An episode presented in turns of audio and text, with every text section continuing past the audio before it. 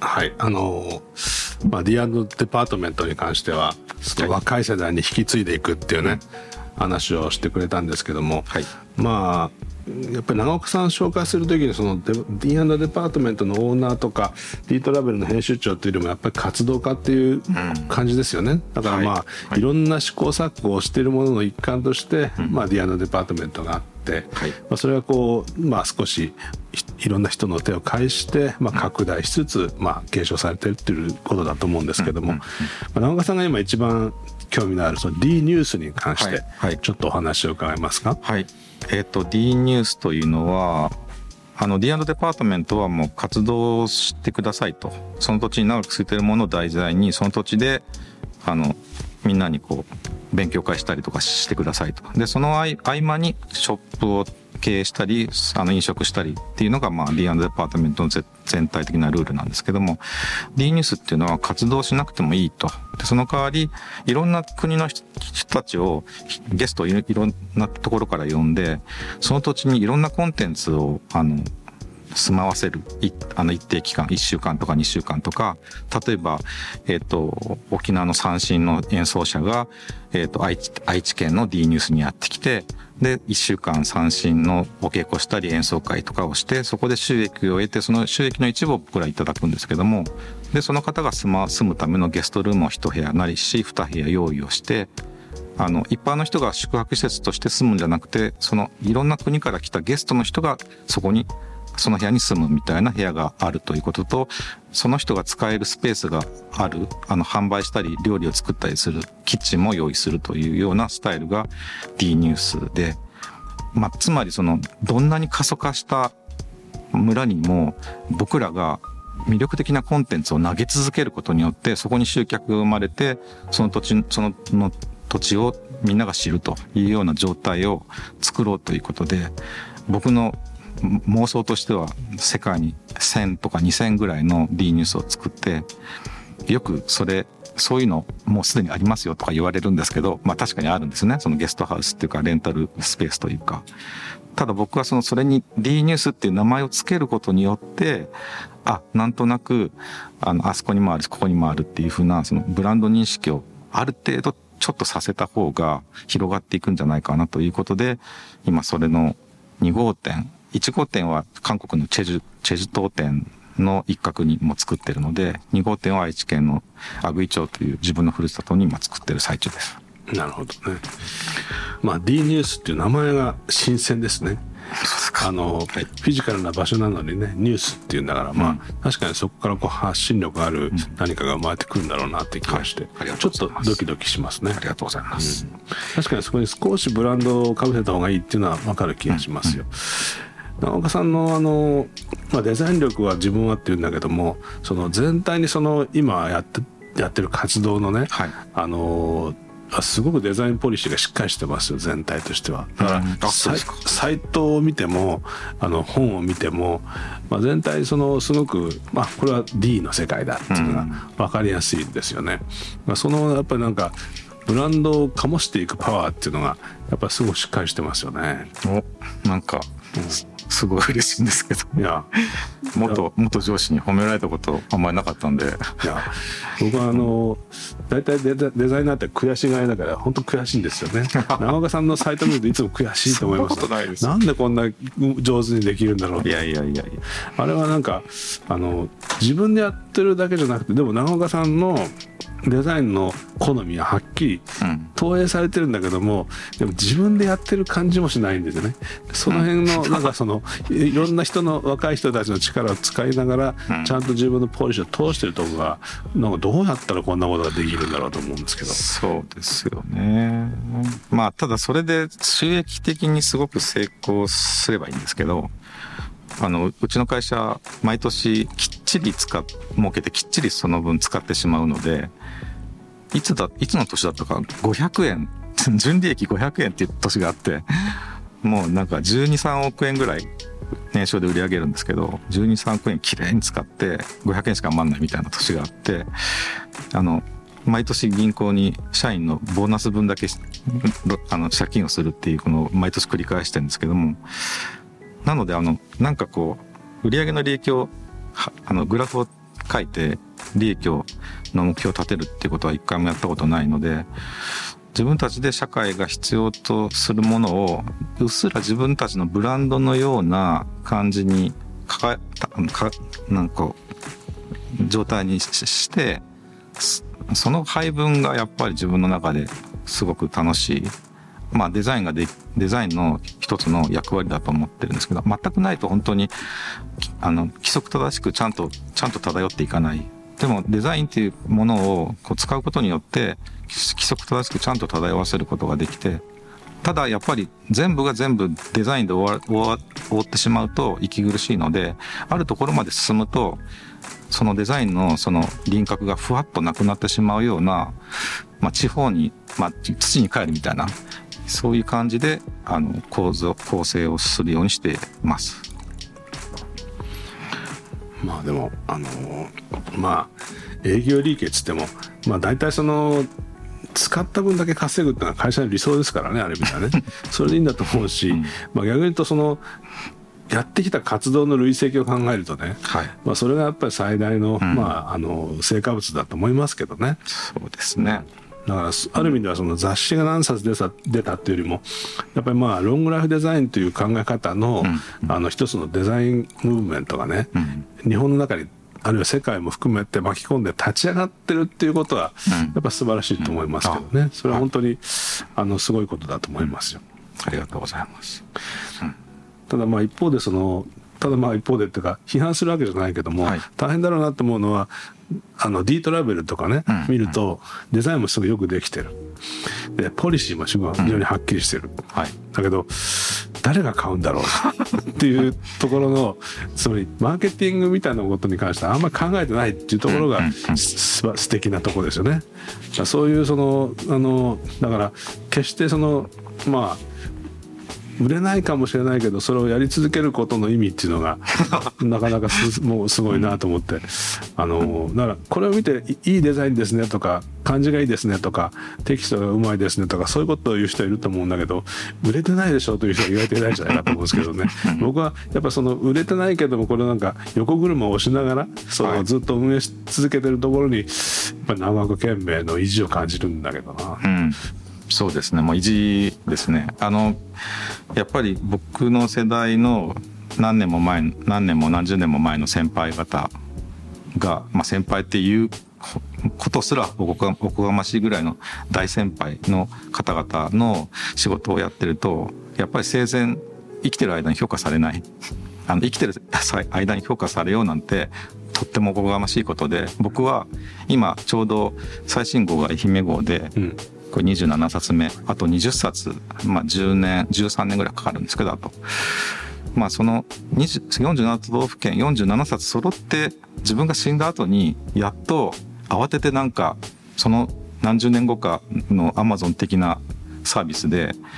みんなが慌ててこうプレミアの価格のついた僕の作ったものを買うみたいな状態をイメージしながらそれを励みに頑張ってます。だから今売れなくても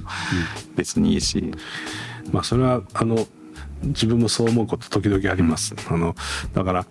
今売れなくても、うん、後で探されるようなものを作るとかそ、ねはい、その今の人に伝わらなくても、うん。うん、道しるべ残しといて、うん、後でたどると面白いぞという人生にしていくみたいなことじゃないですかね。そうですね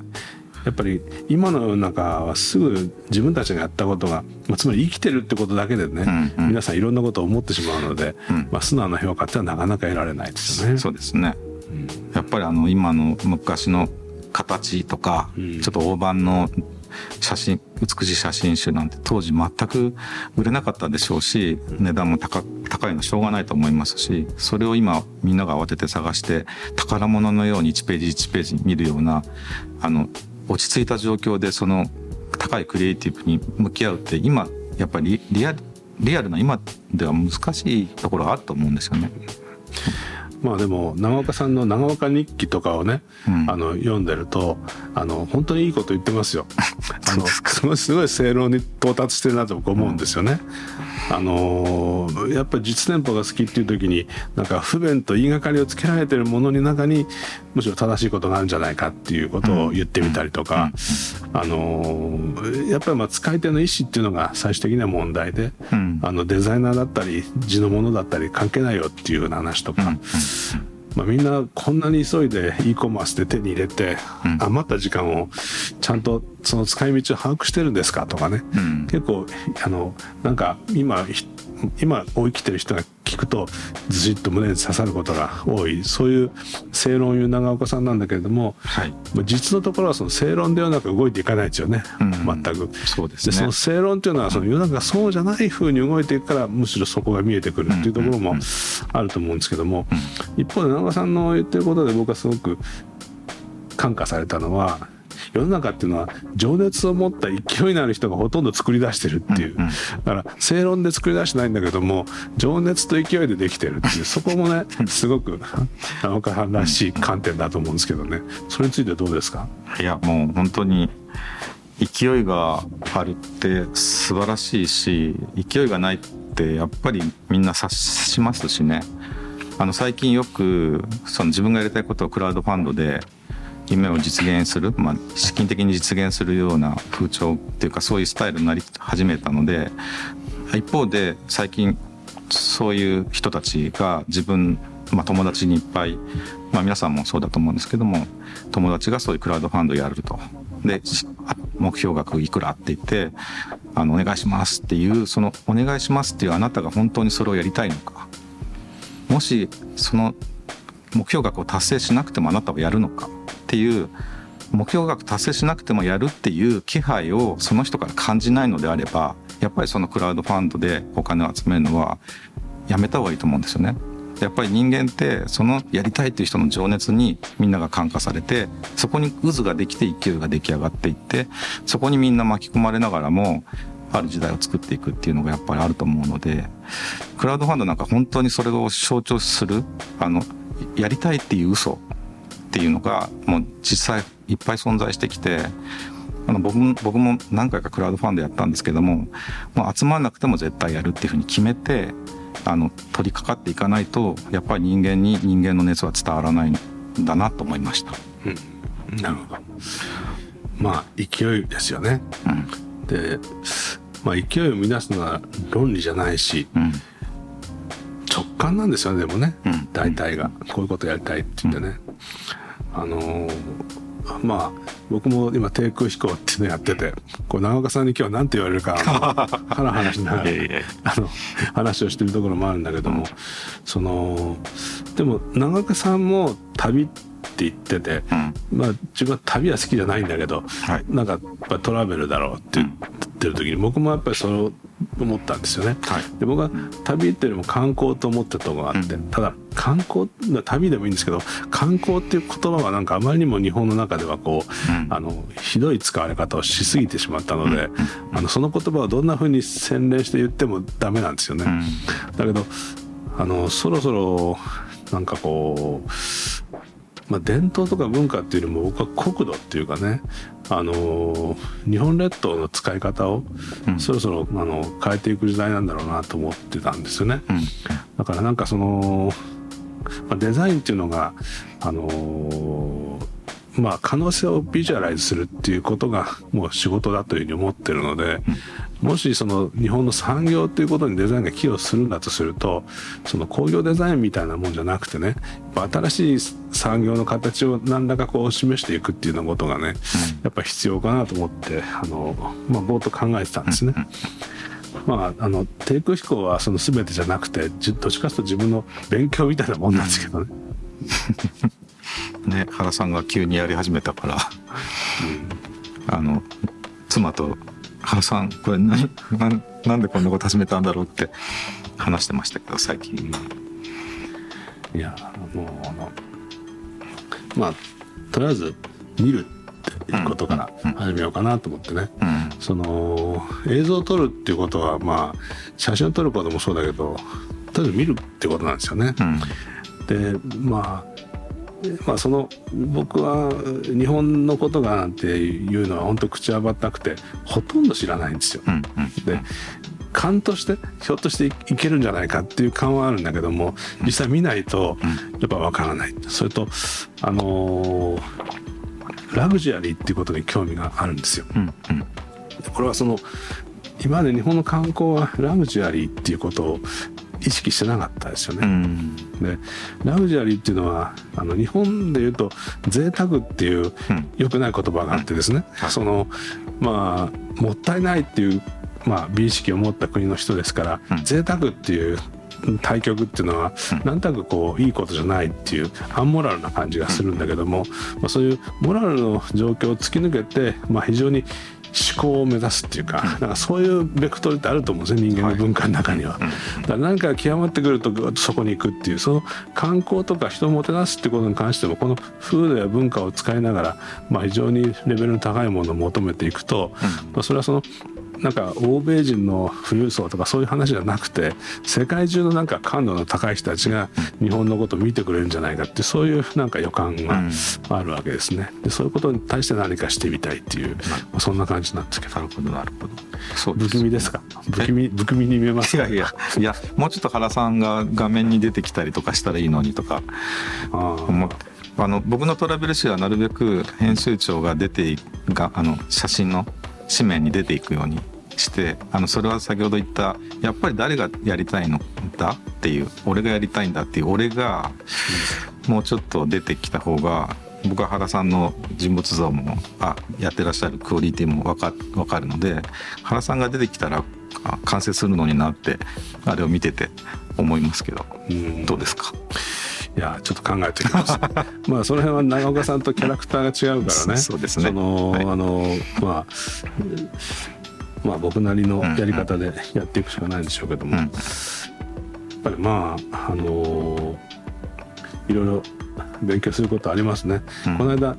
あの日本海のね京都のあの日本海側のね、伊根っていうところに行ってきたんですよ、ね、京都ですね、ええ。はいあのーまあなんていうかこう本当にちっちゃな湾なんだけど、んなんか干満の差がねこう潮位の差が3 0センチしかないっていう湖みたいな海なんですけど、まあ、そこで暮らしてる人のやっぱ暮らしぶりを見てやっぱりね結構感じるところがありましたね。うんこういうものを観光資源という言葉で呼んでいいのかどうかっていうのはうん。自分の中ではあのよく分かんなかったんだけども、うんうん。でもその土地の人がやっぱり誇らしいと思ってる海とかいうのはやっぱりもうこれは絶対未来の資源なんですよね。うんうん。まあそういうふうに最近は思ってますけど。うん。あれあああいう場所こそ先ほど原さんが言ったそのラグジュアリー。まあ日本って辞書引くとラグジュアリーって辞表を引くと本当に贅沢な様って出てきてしまうぐらいもうあそこからもう間違っている、うん。でラグジュアリーってやっぱり圧倒的に突き抜けた状態のことでどうしてもプレミアムと勘違いしてしまっていてプレミアムってマーケティングであのブランドよりもいいみたいな。ここよりももうちょっとたもうもうちょっといいみたいなことをプレミアムって言うんですけどラグジュアリーってやっぱりそそこを勘違いされちゃっていてもっと突き抜けたその贅沢とか関係ないあの先ほど原さん言った通りで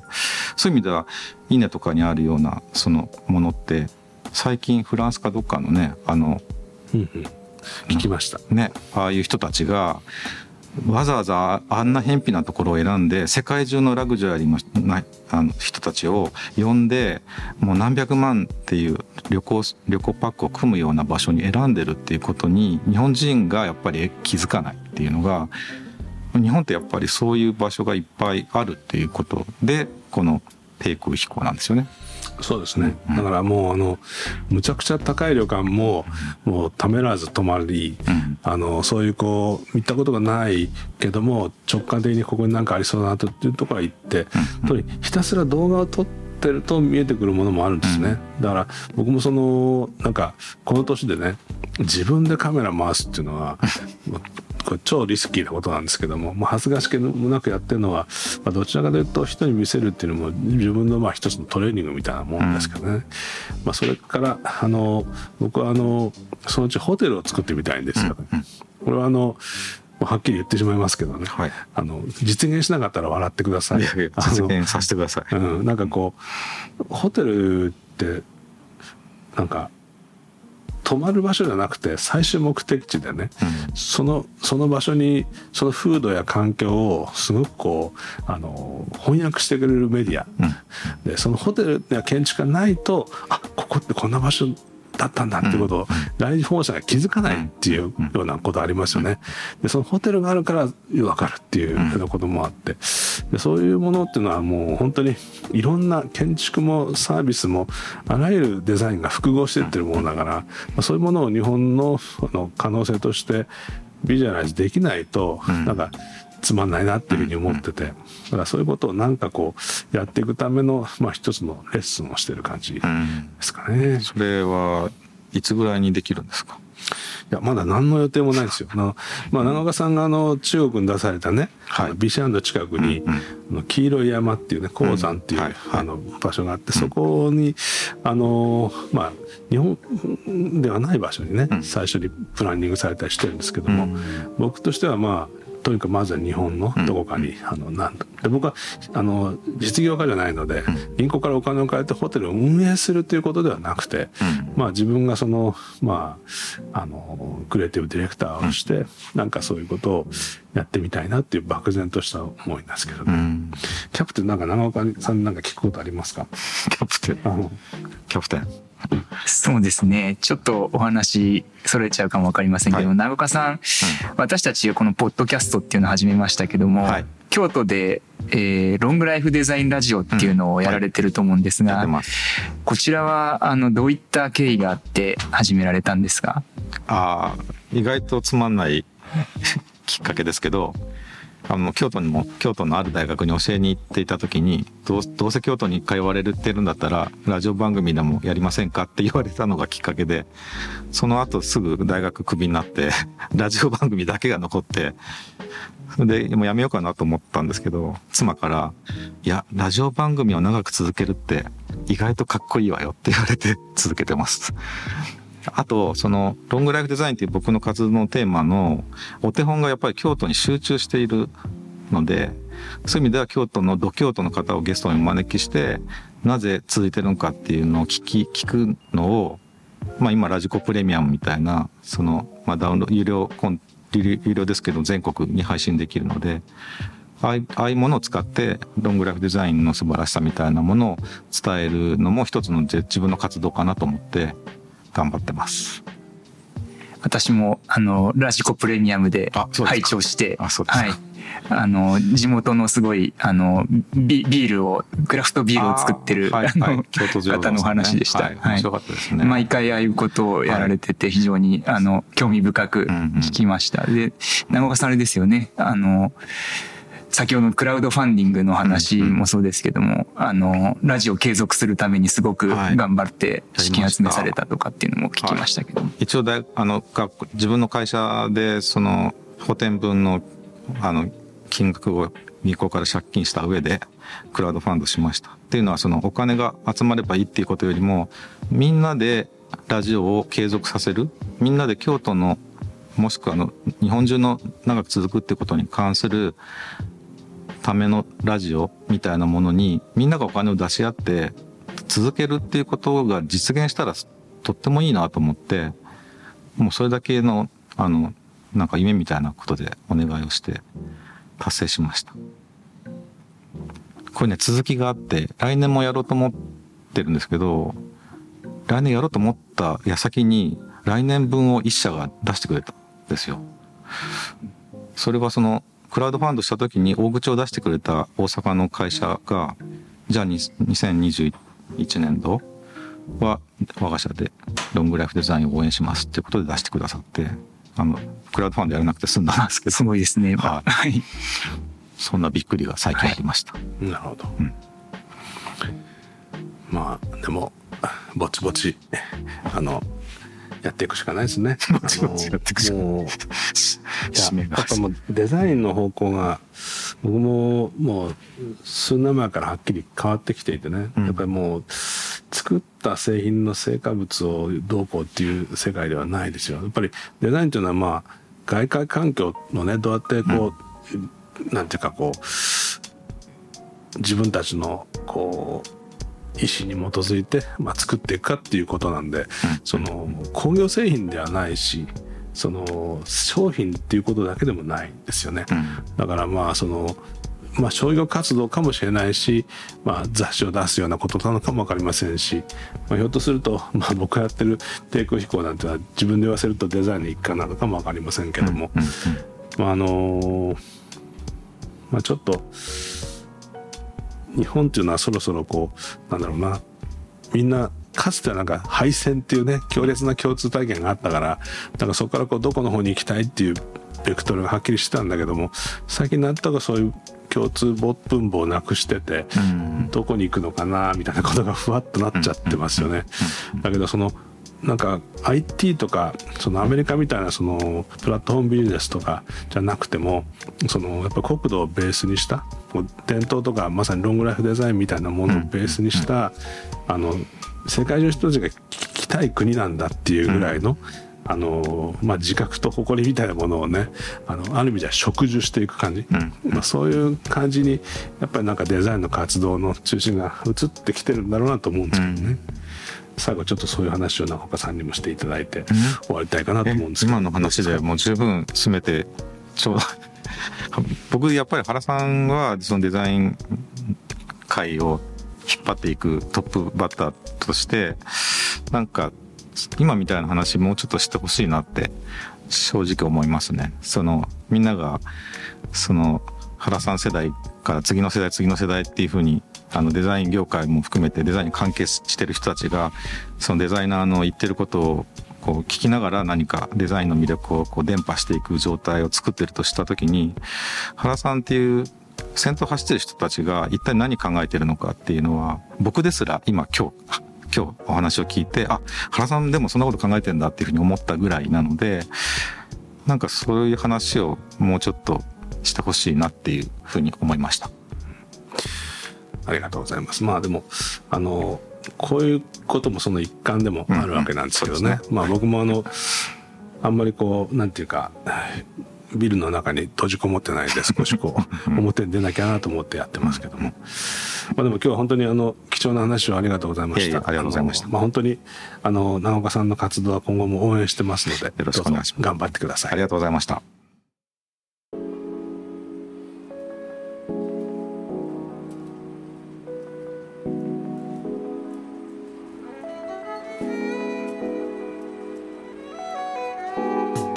低空飛行はデザイナー原賢也が「こんな日本はいかがですか?」とえりすぐりのスポットを紹介するウェブサイトです日本という国をより高い解像度で見つめることができるサイトとなっていますのでこちらもぜひご覧ください低空飛行ポッドキャスト最後までお聞きいただきありがとうございました次回もどうぞお楽しみに。